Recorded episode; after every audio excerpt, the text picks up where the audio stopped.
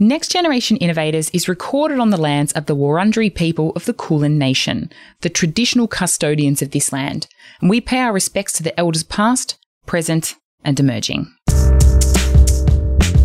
Hi, I'm Alicia Stevenson, Chief Commercial Officer at Future Women and your host for Next Generation Innovators, a Future Women podcast in partnership with AusIndustry Entrepreneurs Program.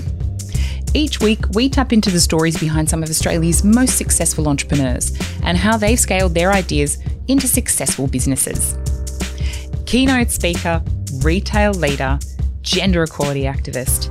Our guest today, Kate Morris, is the founder of adorebeauty.com.au. Kate started Australia's first beauty e commerce site in 1999 from a garage in Melbourne at the age of 21. She's now ASX listed, and we catch up with Kate to discuss risk and reward as the stakes are getting higher. This is Kate's second appearance on Next Generation Innovators, so you can head back if you like and listen to our first interview with Kate, which was hosted by Sylvia Jeffreys all the way back in season one. For now, welcome back to Next Generation Innovators, Kate Morris. Oh, it's my pleasure to be back. Thank you so much for having me. Congratulations. ASX listing. That is phenomenal. Tell me how the first few months of that has been. What was it like in the lead up to that? How's it changed the business? Tell me everything. Tell me everything about it. Oh gosh. I mean, you have to, I guess, think about trying to do this in the context of 2020 and being in lockdown in Melbourne and look as, as far as lockdown projects go. I don't know that I could recommend trying to IPO your business. So, um, oh gosh, look, it was a very, very intense time, and I don't think I've ever worked harder in my life. It was a very fast learning curve. Um, we were really lucky, actually, and, and I'm told I didn't realize until kind of partway through that it was very rare that we had so many women on our deal team. You know, the, the head of legal was a woman, the head of one of the investment banks for the equity capital markets team was a woman. And, and for me, I was like, well, that's what I would expect. It's been quite an eye opener, I have to say. Certainly doing road shows and, and talking to all of these fund managers who I'd say were 90 to 95% men. Yes, I, th- I think it was a very steep learning curve for them too to learn to understand the world of beauty. So it's, um, you know, we're at the very start of, of a journey, I suppose. I feel like I've learned a lot. We've got an amazing board, which is majority women as well. And um, we're one of six on the ASX that have a majority women board. There's like 2,200 businesses and six, including us. Yeah, but Kate, that is just you. I know that we love this term game changer. Like everybody's obsessed with using the term game changer, but you, Kate, are a game changer for these specific things that you've just mentioned. First of all, that's an incredible statistic being one of only six. And secondly, having half the room full of women, you are creating a pathway for women to really jump into this and embrace the ASX and embrace finance. You must see yourself that way. You must see yourself as this amazing game changing, you know, please tell me that, you know, you go home at night and put a crown on and walk around the bedroom. I can't say that I, I can't say that I do, and my kids still demand me to make their Weet-Bix when I get up every morning. So it sounds, I think, way cooler than it actually is. But you don't realize these things are changing things and moving the needle at the time that you're doing them because you know you you walk into a space and you don't realize that it was a space that you know women haven't been allowed to to really take up space in before so it's it just goes to show that, you know, representation is actually really meaningful for a lot of different reasons. And it's probably not something I really thought about very much at the time. Um, you know, it was kind of always a, a vague pipe dream of something that I never thought we would be big enough to do would be to list on the ASX. Like I just, it was, it was always like, oh no, that was, that was just a bridge too far and we would never get there. And then all of a sudden, you know, the, the business was in a position where that suddenly became possible. And we thought, oh my goodness, do we dare? Do we dare? Well, okay, I don't know because I did roll back and have a bit of a listen to Sylvia and yourself talking about your prediction for Adore to hit 100 million in revenue. now that, you know, 100 million ASX listing, dare I ask what the next, what's your next target? What's the next big thing for Adore? Well, look, I undercooked it really, didn't I? Because if October 2019, then that was FY20, we actually finished up on 122 million. Um, look, I guess what we're looking at is the beauty market in Australia is about $11 billion. And, you know, the penetration of e-commerce in Australia is about, you know, nine years behind the US and the UK. And um, you've got, you know, about 50% of the China beauty market is online and Australia's sitting at well, it was about 7% before COVID, spiked up to about 11% during. It's just, you know, we look at that and how far there is to go and go, well, you know what, we're going to, we're going to keep shooting for the moon here. And, um, being a listed business now, this puts us in the position where there is no target that is too big or that we can't shoot for. You know, we have access to capital and we have amazing people that we brought into our team. Our new CEO, um, Tennealle O'Shannessy is just, she's just extraordinary. And I never thought we would get to actually hire somebody like that. We can shoot for the moon now and, and it's a pretty big prize in the scale of going from where you are to where you want to be, you've taken some really tremendous risks. And can you give me an example of some of those that you've taken where you've thought, oh dear, I'm not 100% sure if this is the right thing to do, but I'm just going to go for it and, and we're just going to see if it works? Look, people think about risk um, sometimes like it's a bad thing, but you know, taking risks is actually how you create value because if there's no risk, there's no value. It is a necessary thing in, in business and I mean, so many examples, but if I think about sort of scaling in particular, often you have to take leaps to be able to support growth so that you can get the growth. So, but you have to go there before the, before the growth is there and before you can really afford it. And um, you know, basically, anytime you you raise capital, that's kind of a pretty good example of that's what's happening there. Um, and so I think about you know, particularly when we went from deciding to be a small business of, I don't know, maybe 5 million in revenue and going, okay, are we going to go for gold here or are we happy with it kind of only ever being about this big? But that was really quite terrifying because we had to start putting the foot to the floor on a fast growth strategy that we knew was going to sort of take some risk with our margin and meant that we would that we were probably going to be cash flow negative for a little while and, and the business was going to go to break even for a bit to try and get over that hump of, of scale. I had to remortgage my house. like if if it had not worked, I would have lost everything. I actually didn't really think about that all that much, to be honest, which sounds very strange. People like you are deranged. And you have to be a bit deranged, right? You have to believe. And so, yeah, remortgaged my house, got every last bit of cash I could get out of it. And knowing that still was not going to be enough, we were going to need to raise some capital inside of 12 months. And there were numerous times during that period where I sat down with my co-founder, who's also my partner, and, and we sort of looked at each other and went, shit, I don't think we're going to make it. I don't know how we're going to make payroll next week.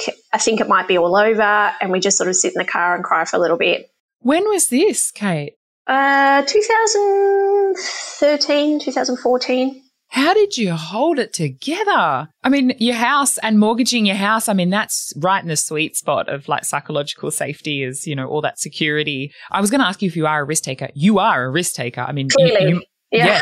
Oh, yeah. Oh, yeah. It's confirmed right in that. Right. T- tell us your wise ways.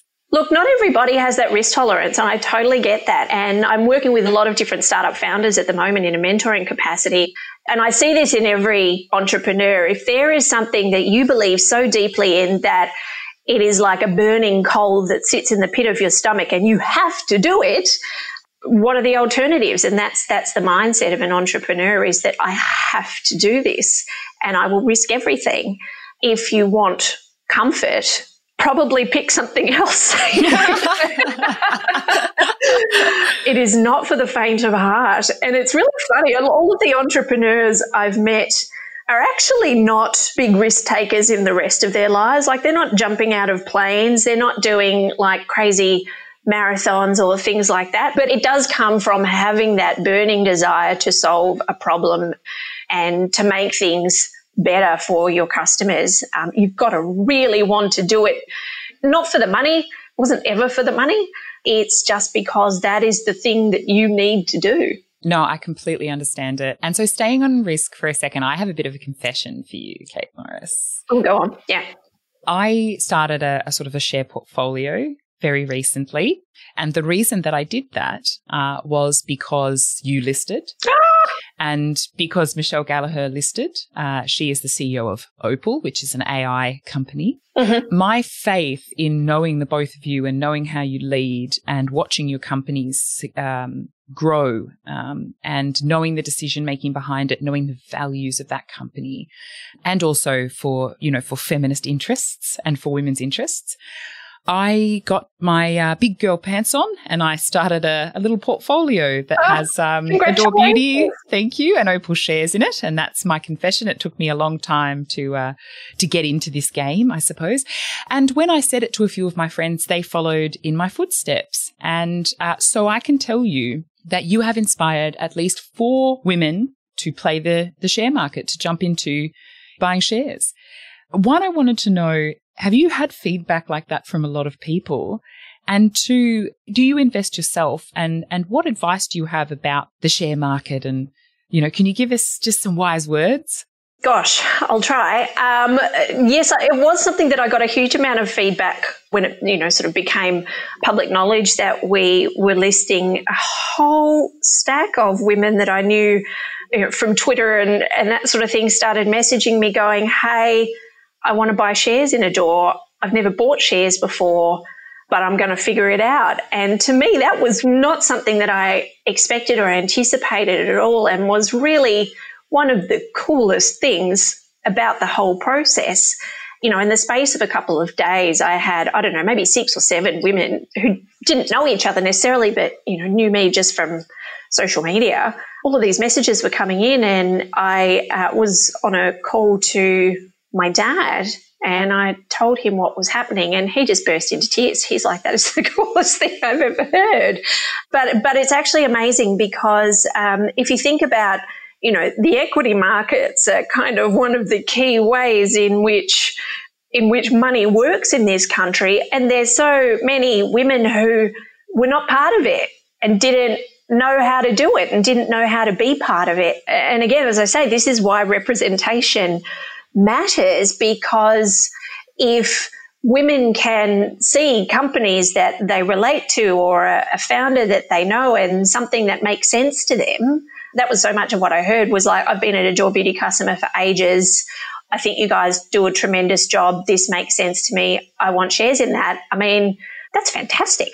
And that's why we need more women led companies, companies that are by women and for women, so that, you know, this actually expands the market. I don't think anybody realized that.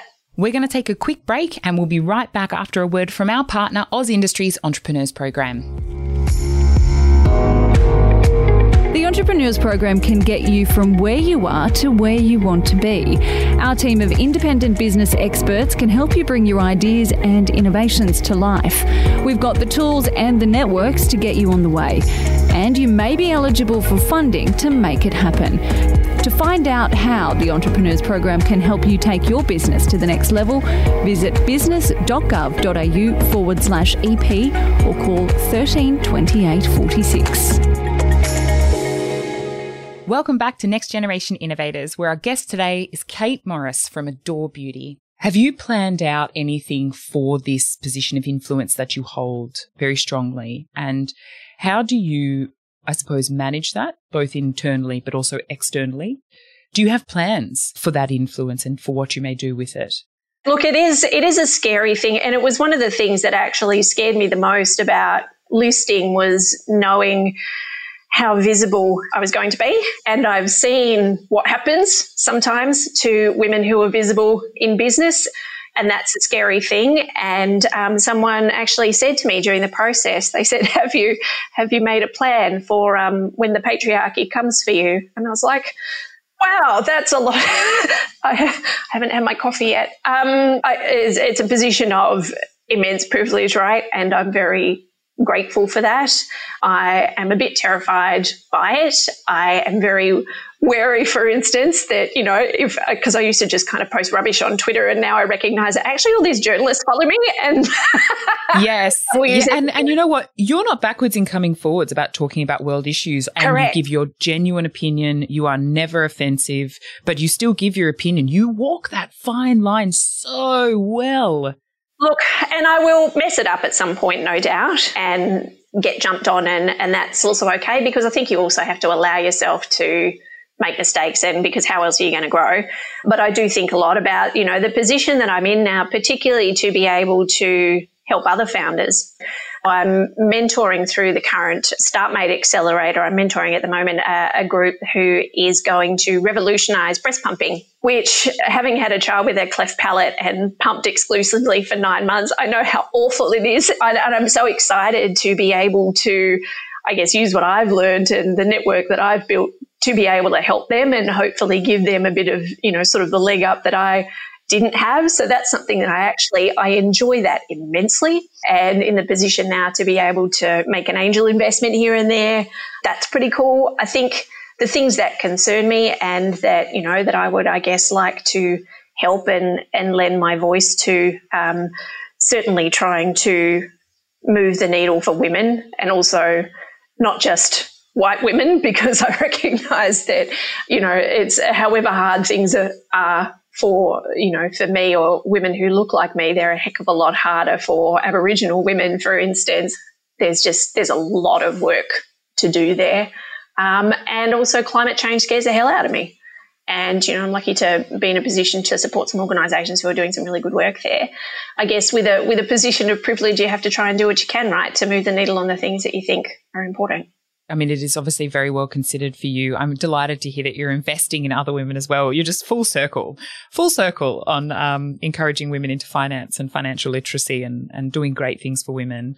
Tell me very quickly about your Women in Tech scholarships at Adore Beauty. Yeah, sure. It really came about from trying to hire for our tech team and realizing how difficult it was to find women who could come and work on our technology. And, and to me, it's always really important that you have a diverse team and, and because that's how you get the best product. And um, really had become aware of the sorts of environments that await a lot of women who decide that they do want to be brave enough to go in a really male dominated field and a lot of sort of startups or scale ups there's this whole kind of tech bro vibe and you know pizza and and bo and and all of this sort of stuff. Like it's just playstation t-shirts. Right. That's it. And and i guess it was more about okay well could we help like at least one woman? And if we could start with one then what could we maybe scale that up to in the future? So it's a scholarship for women studying computer science or software engineering. And it's running this year it will be, yes. Basically, they get to sort of do an internship at Adore Beauty, for which they get paid, by the way. And Beautiful. it's not about getting freebies, but um, it's actually about saying, okay, well, can you get some real life experience? And can we also show you that there are workplaces that are supportive of women and, and fun and smell nice like candles and you know where you get to build cool things and and we would love to encourage more women to be able to take that career path because I think it's so important that women are involved in building the tech that is going to power our world. You are a self described feminist woman in leadership. I wanted to know now you're in the big leagues, so the biggest leagues I can imagine. What's your experience of leadership as a woman been like at the top? It really comes down to finding your people which you know is is challenging sometimes where if you think about okay well all of the investor roadshows that we have to do and as a listed company you're not sort of selecting your, your investors one by one as as we did when we did our, our deal with quadrant a couple of years ago. No now it's open to everyone. Correct yes. And i think it's kind of about for me anyway it's not apologizing for being a woman. And look a lot of women have done well in their careers by trying to adapt their style to be more like a man. You know, that's one way of doing it, but I'm not going to do it that way. And if that means that some people, you know, don't respond well to that, then I'm kind of kind of okay with that. You've proven um, everyone. You've proven everyone that you're the real deal. So yeah. Well, maybe that's it. Maybe that's you know easy for me to say because um, you know once you get that far, then um, there's less to prove, I suppose. Yeah, but Kate, vital to hear and vital to see. I want to know any great products that you would recommend right now. Okay. Yeah. Hit me with one or two, something cool and fun. I am super into Ultra Violette sunscreen. I'm a massive sunscreen person. I wear it every single day, rain, hail, or shine. So it's always good to find one that you like and enjoy using. So um, their Supreme Screen, I'm a massive fan of. There you go. And for our audience, we interviewed them. So you can find that in the NGI podcast episode listing. Yep. Oh, did you? Oh, fabulous. Yeah. They're so great. I'm having drinks with them tomorrow, actually. Um, love Beck and Ava. They're fabulous. Uh, I'm also a super big fan of SkinCeuticals CE Ferulic serum. It is not cheap. It smells a little bit like deli meat, but it is the best serum you'll ever use. All right, write those down, everybody. Feel free to pause right now and listen to the Ava Matthews episode on Ultra Violette. She is, you are right, an absolute delight. And then the last thing, Kate, we really like to end our episodes off with one piece of advice that you would give to women right now about anything. My piece of advice is to think bigger. You know, I, I always, uh, you know, thought about goals that I could hit. And I think that's the way that we're brought up and conditioned as women in, in terms of not getting too big for our boots. I think we absolutely should get too big for our boots. I fully encourage it. And if you are a woman listening to this and you're plugging away and thinking, I could never do that, I could never list on the ASX, why the hell not?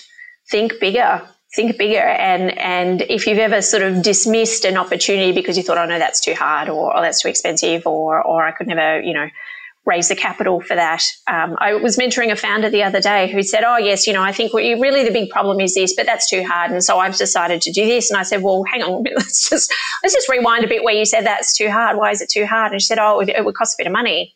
And I said well how much are we talking here? And she's like oh a million one and a half million and I said, Oh, love. I said, if you want to reinvent an entire category that's, you know, there's potentially a global business, I said, that's nothing. Why can't you do that? Let's go. Come on. Let's just, you know, money is a, is a problem that is, is easier to solve than people think. So, yeah, I think we all need to just start getting a bit too big for our boots and thinking bigger. Yep. Take risks Get too big for your boots. Be cool. Be big. Be courageous. Be a legend. Be like Kate Morris.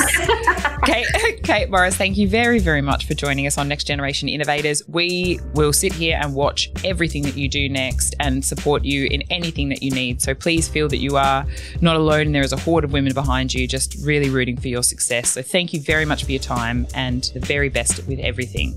Oh, thank you so much. Thanks so much for listening. Next Generation Innovators is a Future Women podcast made in partnership with AusIndustry Entrepreneurs Program. It's produced by Good Shout and it's recorded at Castaway Studios.